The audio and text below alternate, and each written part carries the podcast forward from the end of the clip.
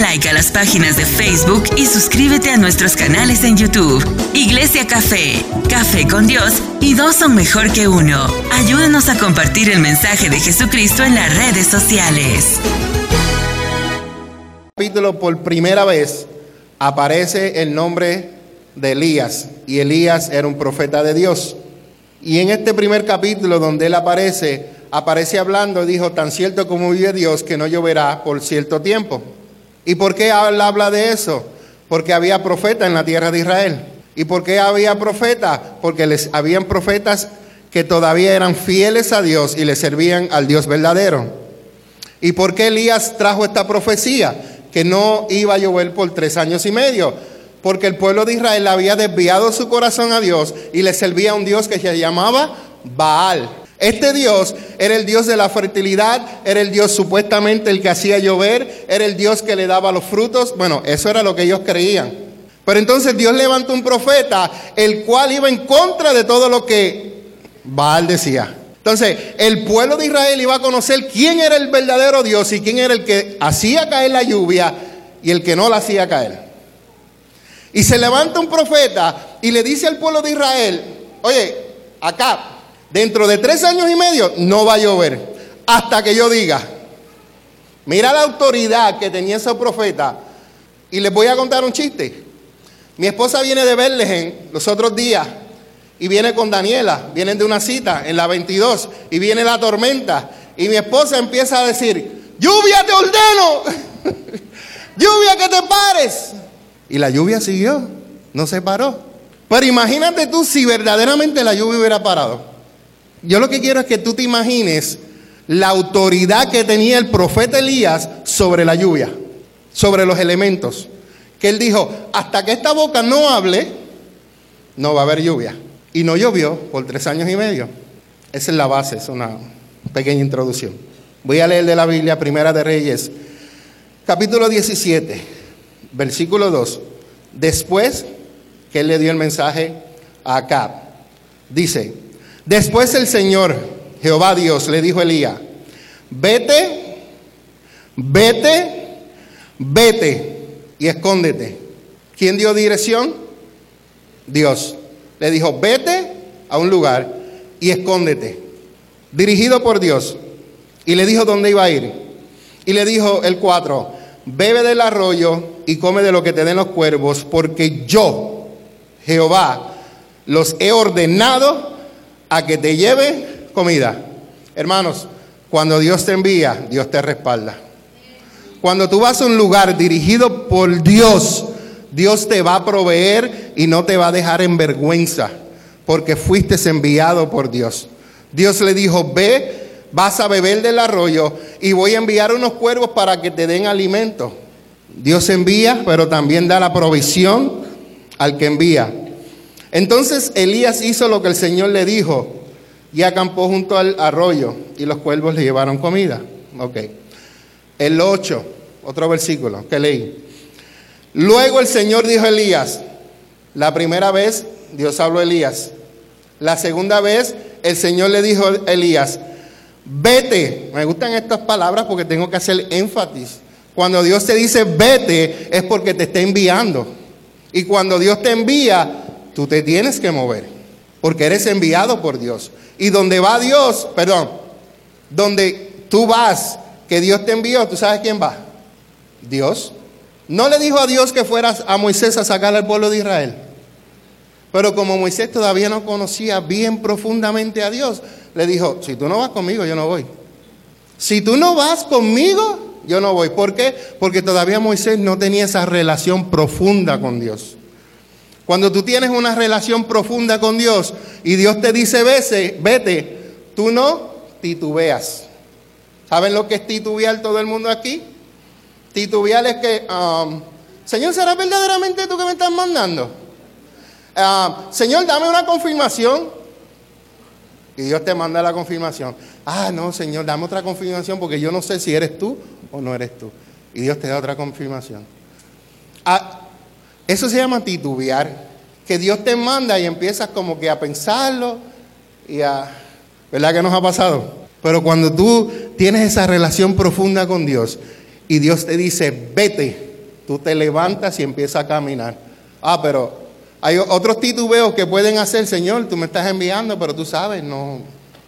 El bolsillo como que tiene un roto y no hay dinero y no hay provisión. Hermano, si Dios te dice vete, Él te va a proveer.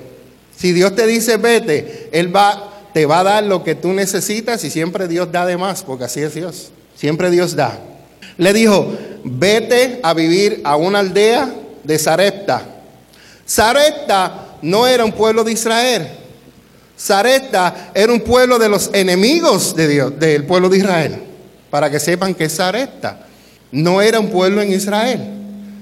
Y ese pueblo, también dice la Biblia, es de donde vino la mujer de Acab, que se llamaba Jezabel. ¿Ok? Sarepta, para que sepan. Que está cerca de la ciudad de Sidón. Él dijo, Jehová le dijo a Elías, yo le he ordenado a una viuda que allí te alimente. Vuelve otra vez y dice Dios, yo le he ordenado a los cuervos que te alimenten. Yo le he ordenado a la viuda que te alimente. Yo he ordenado. Cuando Dios se envía, ya Dios ha dicho, Cintia, ya Dios ha ordenado que va a haber provisión. Cuando tú caminas cuando tú caminas en la voluntad de Dios, en el permiso de Dios, en la dirección de Dios, todo va a fluir porque ya Él ha ordenado. Posiblemente tú no lo veas, no lo has visto. Posiblemente tú pienses, wow, ¿y cómo se va a hacer esto? Hermanos, cuando nosotros salimos del pequeño lugar a este lugar, ya Dios dijo, vayan porque yo he ordenado. Vayan porque yo he ordenado. Él dice, pastor, pero todavía no se ha pagado la renta. Eso es problema de él. Él ordenó. Él dijo, vayan, ya yo he ordenado. Es él el que va a suplir. El primer mes yo sufrí. porque yo pensé que yo lo puedo hacer. ¿Alguno le ha pasado así? ¿Que usted cree que usted todo lo puede hacer? ¿Que usted puede hacer el trabajo por Dios? A mí me ha pasado. El primer mes yo dije, pa, aquí pa, pagamos la renta. Pero me dijeron, ese no es tu trabajo. El trabajo es de Dios de suplir. Él va a suplir. Hermano, yo llevo un regaño. ¿Usted no cree que a mí me regañan? A nosotros nos regañan, ¿verdad, pastora? Porque hacemos cosas que creemos que estamos bien haciéndolas, pero no las debemos hacer.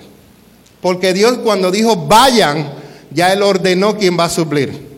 Posiblemente no lo hemos visto, no ha llegado, posiblemente están las personas, pero todavía Dios como que tiene que cambiar el corazón para que sean más dadivosos. Puede ser que sea eso, o puede ser que Dios envíe otra provisión de otro lado y llegue, pero ya Dios lo ordenó. Yo lo creo. Yo lo creo. Ok, la pastora lo cree, ya somos dos. Somos tres. Y somos muchos. Somos muchos. Y Dios le ordenó a esta viuda que alimentara al profeta Elías. Si usted no estuvo aquí el, el, miércoles, el mensaje está grabado, después yo lo voy a poner en mezcla y usted lo va a escuchar. Después que Dios lo alimentó a través de la viuda, voy a leer el versículo número 1 del capítulo 18. Dice, oh, y por cierto, la viuda de Saresta, esa viuda, alimentó a Elías por tres años y medio hasta que él dijo que fuera a llover, ¿ok? Tres años y medio. En el 18 continúa, dice, más tarde, durante el tercer año, ¿qué año? Tres años pasaron. Usted ve que, si, Richie, si tú lees el capítulo 17, el último versículo, y pasas al versículo 18, comienza otra historia, pero pasaron tres porque a veces creemos que cuando tú lees la Biblia, como que va de carrerita y todo sucede en el mismo tiempo. No, a veces hay un espacio y un lazo de tiempo que suceden las cosas. Y aquí el que escribió Primera de Reyes dice, más tarde, durante el tercer año de la sequía, el Señor dijo a Elías, ¿quién le dijo? El Señor. Ya tres veces Dios le habló a Elías y le encomendó algo. Y le dice, mira lo que le dice, preséntate ante el rey acá. El mismo rey, Tito, que tres años atrás le dijo, por mi boca no va a llover, hasta que yo vuelva a hablar que va a llover. Entonces, El rey Acá, para los que no han podido leer la historia, no la han leído todavía, el rey Acá era un rey idólatra, que idolatraba a Baal. Y él creía que el dios Baal era el que descendía la lluvia. Y Elías le dice al principio, por la boca de Jehová no va a llover. Aquí hay profeta de Jehová. Aquí hay profeta de Dios. Aquí en Israel todavía Jehová habla. Aquí en la iglesia café hay profeta y Jehová todavía habla y va a seguir hablando. Amén. Mira lo que dice. Preséntate ante el rey Acab y dile que pronto enviaré lluvia. pronto enviaré lluvia. Primero le dice, acá no va a llover por tres años hasta que yo hable. Ahora Dios le dice, Elías, ve delante del rey y dile que Jehová dice que ahora va a llover.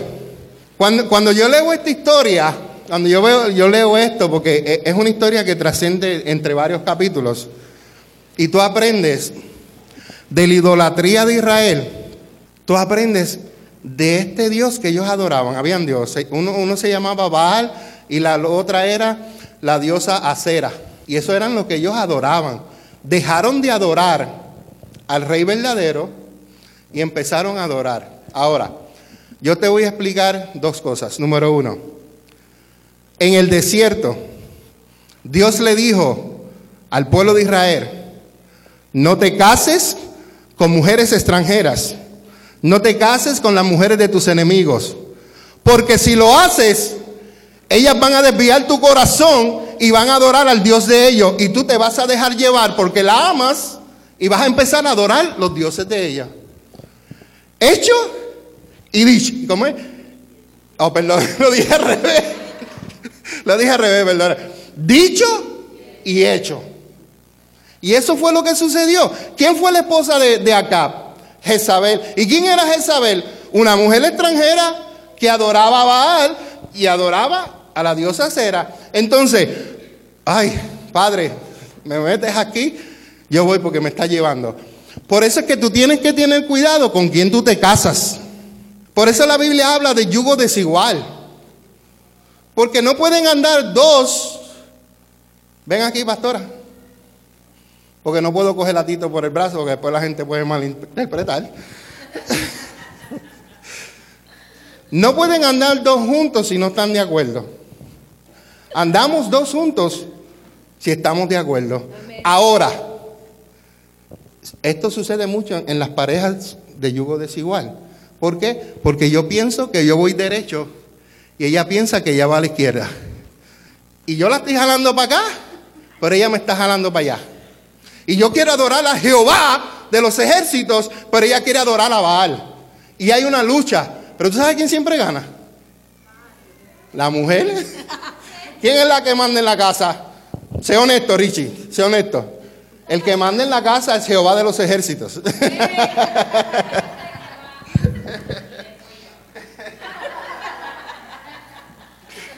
wow. Por eso, a las mujeres que están solteras, y si hay hombres solteros, que no creo que no haya, jóvenes, la mujer o el hombre que tú vayas a escoger tiene que amar a Dios. Tú no puedes pensar, me voy a casar y Dios lo va a cambiar. Me voy a casar y mientras vayamos caminando, ¿sabe qué pasa? Terminas alejado de Dios. Terminas. Porque es un, es un yugo desigual. Porque no tenemos el mismo pensamiento. Cuando dos caminamos juntos, los dos vamos en una sola dirección. Cuando dos pensamos lo mismo, vamos en la misma dirección. Cuando pensamos diferente, ahí es donde se crean los problemas. Porque yo te aseguro a hombre y mujer que sirven a Dios, sí verdaderamente quieren servir a Dios, lo hay en el corazón, pero a veces el amor o el sentimiento llamado amor, no vamos a poner el amor de Dios, el sentimiento, amor, a veces puede más. Y nos dejamos llevar por ese sentimiento y a veces llegamos a un lugar donde Dios no nos quería. ¿Por qué? Porque decidimos nosotros. Si me dan un segundo, les voy a leer algo de Facebook. ¿Puedo? Soy yo el único que puedo estar en Facebook, más nadie en Facebook, ¿eh? Soy yo. Ok, vamos aquí. Deja ver dónde fue que lo puse, que hay mucho. Ok, aquí está. Esto es algo que, que, pusimos en Facebook el jueves. Y dice, la persona, yo sé que muchos lo han, lo han leído, ahí está Nachalí que le dio like. la persona con quien uno se casará afectará significativamente todos los aspectos de tu vida. El aspecto físico, el aspecto espiritual y el aspecto emocional. Así que los solteros, las solteras, sepan bien a quién van a elegir, porque eso te puede afectar espiritual, física y emocionalmente. Amén. Dale un fuerte aplauso al Señor. Me voy a salir de Facebook porque ya me empezaron a, escribir, a mandar notificaciones ahí. Uno se distrae cuando entra ahí. Vamos a seguir con el mensaje. Dios le dice a Elías, preséntate ante rey Acab y dile que pronto voy a enviar lluvia. Tómese su tiempo. Después que salga de la iglesia, léase el capítulo completo. Aquí habla sobre una batalla espiritual. Este capítulo habla y nos enseña quién es el Dios verdadero. Porque el Dios Baal supuestamente que era el Dios de la lluvia, fue retado por el profeta Elías. Y Elías le dice, Madeline, acá, busca a los 400 profetas de Baal y a los 400 profetas de Acera y reúnelos, reúnelos en el monte Carmelo y vamos a ver quién es el verdadero Dios. Porque supuestamente él era el que hacía bajar fuego, lluvia, la cosecha y un montón de cosas. La historia corta. Reunieron los profetas, ellos buscaron dos toros, los pusieron ellos en el altar de Baal. Dice la Biblia que estuvieron hasta más allá después del mediodía clamando al Dios de Baal. Inclusive dice la Biblia que ellos se cortaron sus cuerpos y estaban embachados o empapados o llenos de sangre, danzando por todo el altar para que el Dios Baal le respondiera. ¿Qué hizo Elías? Elías se mofaba de ellos y se reía de ellos. Pero dice la Biblia que en la hora del sacrificio, a la hora del sacrificio, ¿alguien sabe cuál es la hora del sacrificio? Tres de la tarde. ¿Sabían ustedes que Jesucristo murió a las tres de la tarde? Jesús cumplió la ley. Y a las tres de la tarde se hacía el sacrificio general a las tres de la tarde. Se mataba el cordero por los pecados de, de las personas. A las tres de la tarde. Entonces, Elías sabía que a las 3 de la tarde era el sacrificio. Y vino lo que él dijo, Tito. Montó 12 piedras, representando las tribus de Israel. Puso el toro. Hermano, dice que pusieron vasijas, no, perdón, vasijas y tinajas son cosas diferentes. Eh, tinajas, que son más grandes. Cuatro tinajas por tres veces, 12 tinajas. Mi pregunta es, si hay sequía, ¿de dónde apareció tanta agua? Pregúntese, porque es que a veces tú lees las cosas, pero como que no se analizan. Si hay sequía, quiere decir que no hay agua. Si hay sequía, recuerda, Elías estaba en un arroyo, dice la Biblia que se secó. Y si secó el arroyo, hay muchos ríos que estaban secos. Y aparecieron 12 tinajas de agua. Las echó. Dice la Biblia que él hizo una zanja alrededor y le echó agua y se llenó. Y a las 3 de la tarde, él invocó el nombre de Jehová. Y él dijo, demuestra que aquí en Israel hay un Dios verdadero. Dice la Biblia que de repente bajó cielo de, fuego del cielo, consumió el holocausto, consumió las piedras, consumió el agua del altar y dice que había una llama que lambía el agua de la zanja. Eso está ahí, usted léelo, yo lo estoy diciéndoselo como yo lo leí. Dice la Biblia que el pueblo de Israel se postraron a adorar a Dios, pero Elías se levantó y mató a los 400 profetas. Ok, mi pregunta ahora te digo a ti. Después que Dios te ha dado una victoria espiritual a ti, ¿qué es lo que sucede?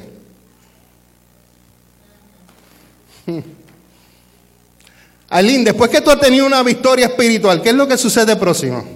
El diablo no se queda quieto. Después que Dios te ha dado una victoria a ti, él, no va a decir, ah, ya, me ganó, ya la dejo quieta. Al contrario, Él va a venir a darte con más ganas. Si te dio de este lado, ahora te va a dar de este. Y te va a dar más duro. Entonces, hay, hay veces que Dios te da una victoria, pero después de la victoria viene el desánimo, viene el cansancio. Porque fuiste usado en lo espiritual, pero tu cuerpo no aguanta lo que es espiritual porque es tan poderoso que te gasta las energías. Y así se sintió Elías. Pastor, pero usted dice eso. Eh, Primera Reyes 19. Cuando Acab llegó a su casa y le contó a Jezabel todo lo que Elías había hecho, la victoria espiritual que Elías tuvo, incluso la manera en que había matado a todos los profetas de Baal, entonces Jezabel le mandó a decir Elías que los dioses me hieran e incluso me maten si mañana a esta misma hora yo no te he matado como tú los mataste a ellos. Mira aquí, ¿dónde entró eso? Aquí. Hay cosas que te pueden entrar aquí, pero depende de ti si te llegan aquí. Si te llegan aquí tienes un problema. Porque el Dios que yo le sirvo es más grande que el Dios que le sirve Jezabel. ¿Acaso Dios no te demostró, Elías, que Jehová es más grande que el Dios de Jezabel y Acab? Mira el versículo 3. Elías tuvo miedo y huyó. Después de una victoria espiritual, tenemos que tener cuidado, porque el enemigo nos va a dar con todo lo que tenga.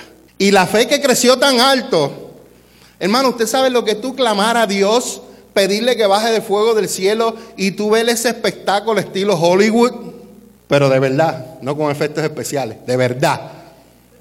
Y después porque una bruja vieja, oh, perdón, no voy a decir vieja, una bruja reina, era vieja, ok, era vieja. Una bruja vieja dice, mañana a esta hora yo te voy a hacer a ti lo que tú hiciste mi profeta. Entonces, ¿a qué Dios tú le crees? Elías dice que tuvo miedo y huyó para salvar su vida. Se fue a Berseba, una ciudad de Judá, y dejó allí su sirviente. Luego siguió solo todo el día hasta llegar al desierto. Amén, perdóname. ¿Dónde está Madeline? Madeline, ven aquí, léeme esto, porque es que a mí me gusta que Madeline hace énfasis en esto. Ven aquí, Madeline. Léeme esto, lo que dice aquí. El que está subrayado ahí. Y paras hasta que diga el desierto. El amarillo. No, yo te lo aguanto y tú lo lees, es más fácil. Luego siguió. Luego siguió solo todo el día. ¿Siguió qué? Solo todo el día. Vuelve y leo. Luego siguió solo todo el día. ¿Con quién iba? Solo. Si tú lees los versículos del 1 al 4, en ningún momento dice, Jehová le dijo, vete. Mm. Gracias. En los capítulos que leí anterior, en los versículos de los libros anteriores, te enseñé que en tres ocasiones Jehová le dijo, vete. Y dijo, y yo he ordenado. Ahora dice la Biblia que Él se fue solo. Hay veces que nosotros nos vamos solos. Hay veces que nosotros creemos que lo que estamos haciendo está correcto y nos vamos solos, caminando, sin la presencia de Dios, sin el mandato de Dios, sin Dios habernos ordenado, vete. Y yo lo he ordenado que hay provisión. Voy a seguir leyendo porque esto se pone mejor. Dice que se fue solo todo el día hasta llegar al desierto. ¿A dónde fue? ¿Cuántas veces ustedes usted se ha ido a caminar y termina en el desierto? ¿Cuántas veces usted se ha tirado creyendo que lo que está haciendo bien, lo está haciendo bien, pero está fuera de la dirección de Dios y terminas en el desierto? Mira que ni el pastor te va a visitar. ¿Sabes por qué? Porque yo he aprendido, mi esposo y yo hemos aprendido, al principio de nuestro ministerio, nosotros arrancábamos para todo lugar, sin pedirle a Dios dirección. Porque como buen pastor tú tienes que ir, pero nosotros hemos aprendido a orarle a Dios y pedirle, Señor, ¿tú quieres que yo vaya y ayude? ¿O estás tú trabajando y yo me voy a quedar atrás para que tú obres? Porque nosotros lo que hacíamos era que nos tirábamos para ayudar y metíamos la mano donde Dios estaba trabajando.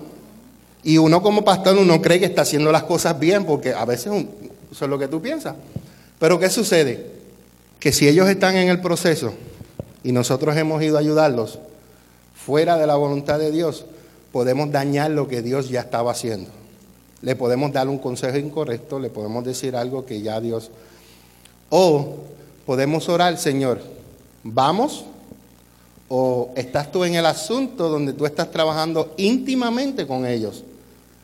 Y hemos aprendido que Dios nos, nos, nos tiene aquí.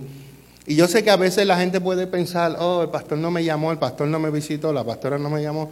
No, es porque antes de llamarte, antes de decirte algo que salga de nuestra emoción, nosotros oramos para que Dios nos dé palabras sabias. Mira la diferencia. No es lo mismo lo que yo piense, a que Dios me dé palabras sabias para yo hablarte a ti. Porque las palabras sabias me las va a dar Dios y van a ser un ungüento para tu alma, para ayudarte en lo que tú estás pasando. Palabras sabias. Entonces, si no te escribimos o no te llamamos, es porque hemos orado y Dios nos ha permitido mantener nuestra distancia. Porque Dios está trabajando contigo. Testimonio rápido. Wilmer es testigo y maybe hermana Gloria. Um, ya, ya dos. Cuando nosotros salimos de presencia, muchos nosotros nos quedamos solos en el desierto. Todo el mundo se esparció. Todo el mundo, los que decían ser tus hermanos, ¿por qué? Porque Dios permitió que ese desierto era de nosotros, no era de nadie.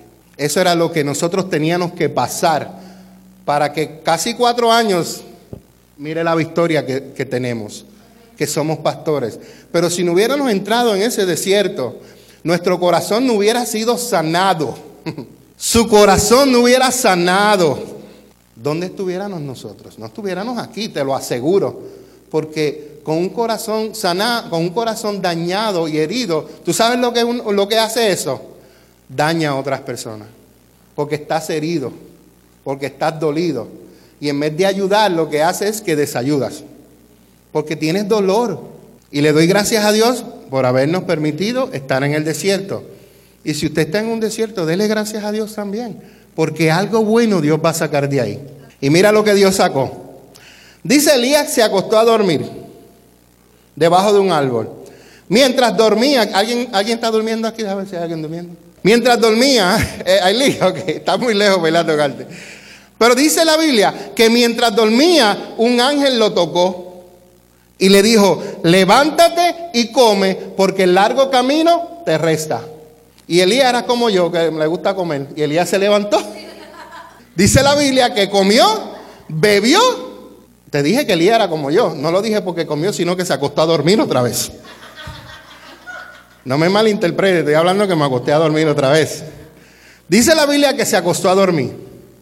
Mientras dormía, dice la Biblia otra vez, que un ángel de Jehová lo tocó, le levantó y le dijo, come porque el largo camino te resta. Come porque el largo camino te resta.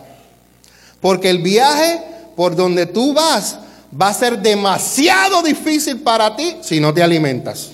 Hermano, el caminar cristiano es demasiado difícil para ti si tú no te alimentas de la palabra de Dios. I'm sorry.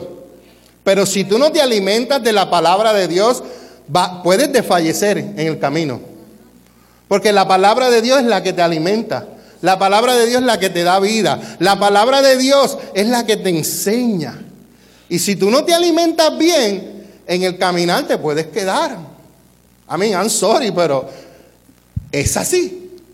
Una persona necia, ¿qué es? Una persona sabia, ¿quién es? La diferencia entre el sabio y el necio es que yo soy ignorante, soy un necio cuando no conozco algo. Yo soy sabio cuando yo aprendo algo. Con Tito, Greg, Josué y los que me ayudaron aquí, les voy a hacer una pregunta a ustedes para que ustedes sean testigos. Cuando ustedes empezaron a, pintar aquí, ¿qué fue lo que yo dije? Yo. Yo dije que yo no sabía pintar. ¿Verdad? ¿Qué lo dije? Yo le dije a ellos, yo no sé pintar, pero había algo, había algo en mí que yo creo que yo lo había hecho algo, pero antes que no me recordaba que yo lo había hecho, y era pintar. Cuando ustedes empezaron a pintar, que después eh, terminamos y después pues, la, la pared blanca y qué sé yo, algo vino sobre mí y me recordó de cómo pintar. Algo vino sobre mí. Entonces, yo tenía algo escondido que hacía años que yo no lo usaba. Y no me recordaba que yo sabía hacerlo. Porque sucedió maybe cuando era joven o cuando era adolescente. Al yo empezar a pintar, me llegaron, me llegó algo dentro de mí, me recordé cómo pasar el rolo, cómo era que se hacía, porque alguien una vez me enseñó de cómo pasar el rolo. Y me llegó a la mente, me llegó a la mente.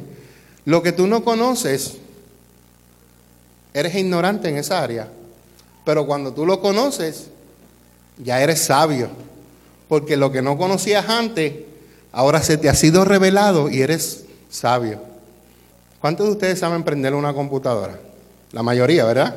¿Aprendieron cómo? ¿Porque alguien les enseñó o solamente por ver un YouTube video, como a veces yo aprendo cosas viendo, practicando o alguien te haya enseñado? Entonces, ya no eres ignorante, ¿ah? Manual, ya no eres ignorante en ciertas áreas porque lo has aprendido. Gracias, Padre. Después que el ángel tocó Elías y le dijo, vete, come y vete, porque el viaje que tienes por delante será demasiado para ti. Entonces Elías se levantó, comió y bebió, y la comida le dio fuerza suficiente para viajar durante 40 días y 40 noches hasta llegar al monte Sinaí, la montaña de Dios. ¿Cuánto caminó? 40 días, 40 noches, hasta llegar al monte Sinaí. Monte Sinaí, pastor, ¿qué es? Monte Sinaí se representa dos cosas. Número uno, Monte Sinaí representa la presencia de Dios. Y Monte Sinaí representa donde Dios se le apareció a Moisés varias veces y habló con él cara a cara, y donde Dios le dio los diez mandamientos a Moisés. Ese es el monte Sinaí. Entonces, a pesar de que él, a pesar de que él apareció en el desierto, Dios lo confortó, lo alimentó y lo guió hasta su presencia. Hermanos, hay momentos en que nosotros mismos, como dijimos, Él estaba solo y apareció en un desierto, pero Dios siempre en su misericordia, en su gracia, nos envía ayuda, nos da pan, nos da agua de vida, nos alimenta y nos guía hacia su presencia. Hermano, dígame porque estoy asustado. wow, Señor, Padre. Gracias, Señor. Se levantó, comió, bebió y la comida le dio fuerza suficiente para viajar durante 40 días y 40 noches hasta llegar al monte Sinaí, la montaña de Dios. El 9 dice, allí llegó a una cueva donde pasó la noche. ¿A dónde llegó? a una cueva. Dice que llegó al monte Sinaí, pero en el monte Sinaí se escondía en una cueva.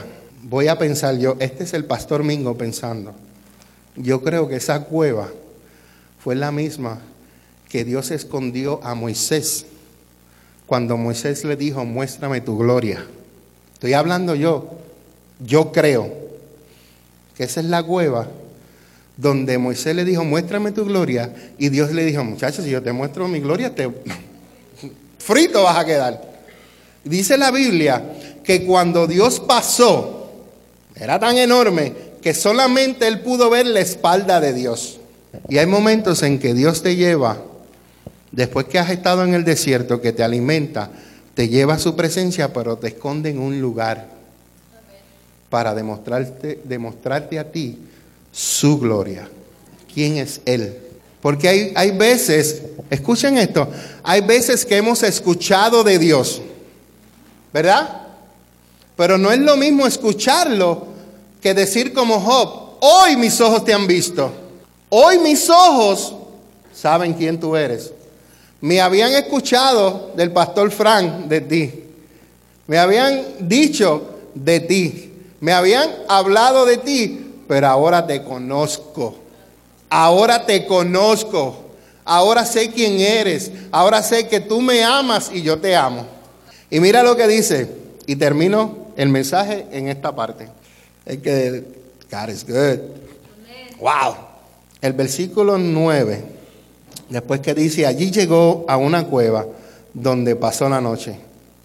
Ahora el Señor le dice a Elías, ahora Dios le dice a Elías, le había hablado tres veces, tomó una decisión en su propia mente, por miedo y por temor. Hay veces que tomamos decisiones por miedo y por temor. Y en vez de consultar a Dios, nos vamos huyendo, porque tuvimos miedo y temor y no supimos confiar en el Señor. Si Dios me defendió delante de los 400 profetas de Baal, Dios me va a, defender delante de esta bruja Jezabel. Pero él tuvo miedo y temor. Pero a pesar de eso, Dios muestra su amor, su misericordia y su gracia, que lo ayudó. Y al él llegar a la presencia de Dios, Dios le dice, Elías, ¿qué tú haces aquí? Amén, yo no sé. ¿Qué dice? ¿Qué dice? ¿Hay alguien que tenga la reina Valera ahí? ¿Alguien que diga? ¿Alguien que la tenga? ¿Alguien que la tenga ahí? Porque es que a mí, a mí me gusta... Ajá. ¿Y qué dice? En el 9. Y vino a él palabra de Jehová. Nueva traducción, o Reina Valera es lo mismo. ¿Qué haces aquí, Elías? ¿Por qué Dios pregunta eso? ¿Por qué Dios le pregunta, ¿qué haces aquí? Gracias. Porque él no consultó a Dios para dónde iba. Y hay momentos que nosotros llegamos al desierto y a veces Dios nos dice, Cintia, ¿qué tú haces aquí? Porque yo no te envié. Tú fuiste. Pero lo bonito de esto es que Dios aparece al encuentro. Ah, aleluya. Mira lo que dice aquí. Dios aparece al encuentro. ¿Qué haces aquí, Elías? Él contesta, he sentido un vivo celo por Jehová, Dios de los ejércitos. Ha servido a Dios con gran celo. Porque los hijos de Israel han dejado su pacto, han derribado tus altares y han matado a espada a tus profetas, y solo yo he quedado y me buscan para quitarme la vida. Mira, si te querían quitar la vida, te lo hubieran quitado en el Monte Carmelo. Habían 400 personas que te podían aguantar y darte de mandinga y de adinga. Darte por donde quiera. Entonces, porque ahora oyes de una mujer?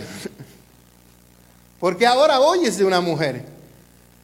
Estaba el rey Acab. Y el rey Acab, eh, amén, los, que han visto eh, series, películas, un rey nunca sale solo. Nunca. Un rey siempre sale con una legión de soldados para protección. Quiere decir que si Acab lo quería matar, lo hubiera hecho allí. Entonces, ¿por qué ahora una bruja habla y tú tienes miedo? Y dice eso. Entonces Dios le dice, oye, chico, ven aquí. Habla como los cubanos. Ven aquí, chico sal para afuera y ponte en el monte de Jehová, en el monte delante de Jehová. Y aquí yo voy a pasar y un grande y poderoso viento que rompía los montes y quebraba las peñas delante de Jehová, pero Dios no estaba en el viento. Y tras el viento dice que vino un terremoto, pero Dios no estaba en el terremoto. Y tras el terremoto hubo un fuego, pero ese fuego Dios no estaba en él. Y tras el fuego vino un, silbido apacible. Y dice, cuando lo oyó Elías, cubrió su rostro con su manto y salió y se puso a la puerta de la cueva. Y aquí vino a él una voz diciendo, ¿qué haces aquí, Elías? Otra vez. ¿Qué haces aquí, Elías? ¿Qué haces aquí, Elías? What are you doing? Y vuelve él y responde lo mismo que le contestó al principio. He sentido un vivo celo por Jehová de los ejércitos, porque los hijos de Israel han dejado tu pacto, han derribado altares y han mandado para y solo yo he quedado y me buscan para matarte, para matarme. Y Jehová le dijo, vete y vuélvete por el mismo camino que tú viniste, por el desierto de Damasco, y llegarás y ungirás a Hazael por rey de Siria, y a Jehú, hijo de Ninsi, ungirás por rey de Israel, y Eliseo, hijo de Safat, ungirás para que sea profeta en tu lugar. Y el que escapare de la espada de Hazael, Jehú lo matará. Y el que escapare de la espada de Jehú, Eliseo lo matará. Y yo haré que queden en Israel siete mil personas cuyas rodillas no se han doblado ante Baal y nunca lo han besado. Aquí hay mucho que hablar, pero no voy a hablar porque ya la pastora me hizo. Lo que yo puedo ver en estos capítulos es que a pesar que a veces nosotros tomamos decisiones y hacemos errores, Dios siempre aparece a nuestro auxilio. Y cuando reconocemos nuestros errores, Dios nos levanta. Y cuando Dios nos levanta, nos levanta con una unción aún más mayor de la que teníamos antes. Dios estaba preparando el camino para castigar a todos aquellos que habían doblado rodillas para adorar a Baal. Explíqueme, pastor. Número uno. Dios le dice a Dios le dice a Elías, vete por el camino que viniste, por el desierto de Damasco. Llegarás y ungirás a Hazael por rey de Siria. Ok, número uno. Hazael es rey de Siria. Dios lo usó en los próximos capítulos, usted lo puede leer en su casa, para castigar al pueblo de Israel por su idolatría. Los que Hazael no mataba, porque eh, eh, Hazael era eh, de Siria, ¿verdad? Los que Hazael no mataba, los mataba Jehú, que llegó a ser el rey de Israel. Porque Jehú vino y tumbó todos los, altares, todos los dioses y a todos los profetas y a los que adoraban a, al Baal, los mató a todos. Mira lo que hizo Jehú. Jehú convocó a todos los que querían adorar a Baal. Y él dijo, yo voy a adorar a Baal, voy a dar mi incienso, voy a dar esto. Esto fue lo que hizo Jehú. Y dijo, reúnanlos a todos en el templo, que vamos a adorar a Baal. Pero él tenía un plan secreto y solamente lo sabían algunos guardias. Y él dijo, cuando yo termine de, dar mi incienso y los otros comiencen a adorar, los guardias van a entrar y van a matar a todos los que adoran a Baal. Ahí se cumple la segunda profecía que Dios le dice a Elías. Y la tercera profecía es que le dijo, ve y unge Eliseo, porque él va a ser el profeta que te reemplace. Y los que ellos dos no mataron, Elías después los va a matar. Y así mismo esas palabras, Eliseo, perdón, así esas mismas palabras, así mismo sucedieron. Y eso están en los siguientes capítulos. ¿Qué aprendemos a lo último de esto?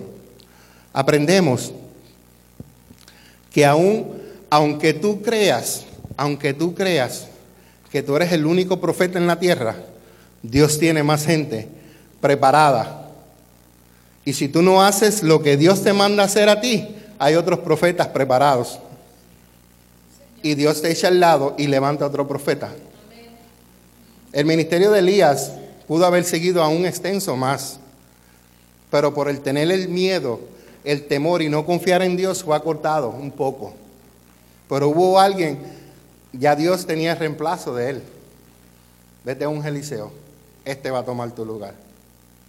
A veces una pequeña duda que el enemigo pueda poner en nosotros, una pequeña duda que el enemigo pueda poner en nosotros nos puede costar mucho a nosotros. Porque esa duda es falta de confianza en Dios. Y la falta de confianza en Dios es como que tú no amas a Dios. Cuando tú confías en Dios verdaderamente, tú no dudas. Y el enemigo es un experto en poner dudas en nuestras mentes. Por eso yo ahorita dije a Eileen que si la duda llega aquí, está bien que llegue aquí, pero si te vas aquí, te va a dañar tu corazón. Porque en algún momento de mi vida o de mi ministerio yo he tenido duda, Tito. Pero mi duda no me ha llegado aquí de que no es duda de que no confío en el Señor. Algo que el enemigo te mete a la mente y tú tienes que reprender. Yo reprendo todo, todo mentira de Satanás. Yo confío en Dios. Yo sé que se va a lograr lo que Dios hizo. Yo sé que Dios va a cumplir toda palabra que ha sido profetizada sobre Iglesia Café. Toda palabra.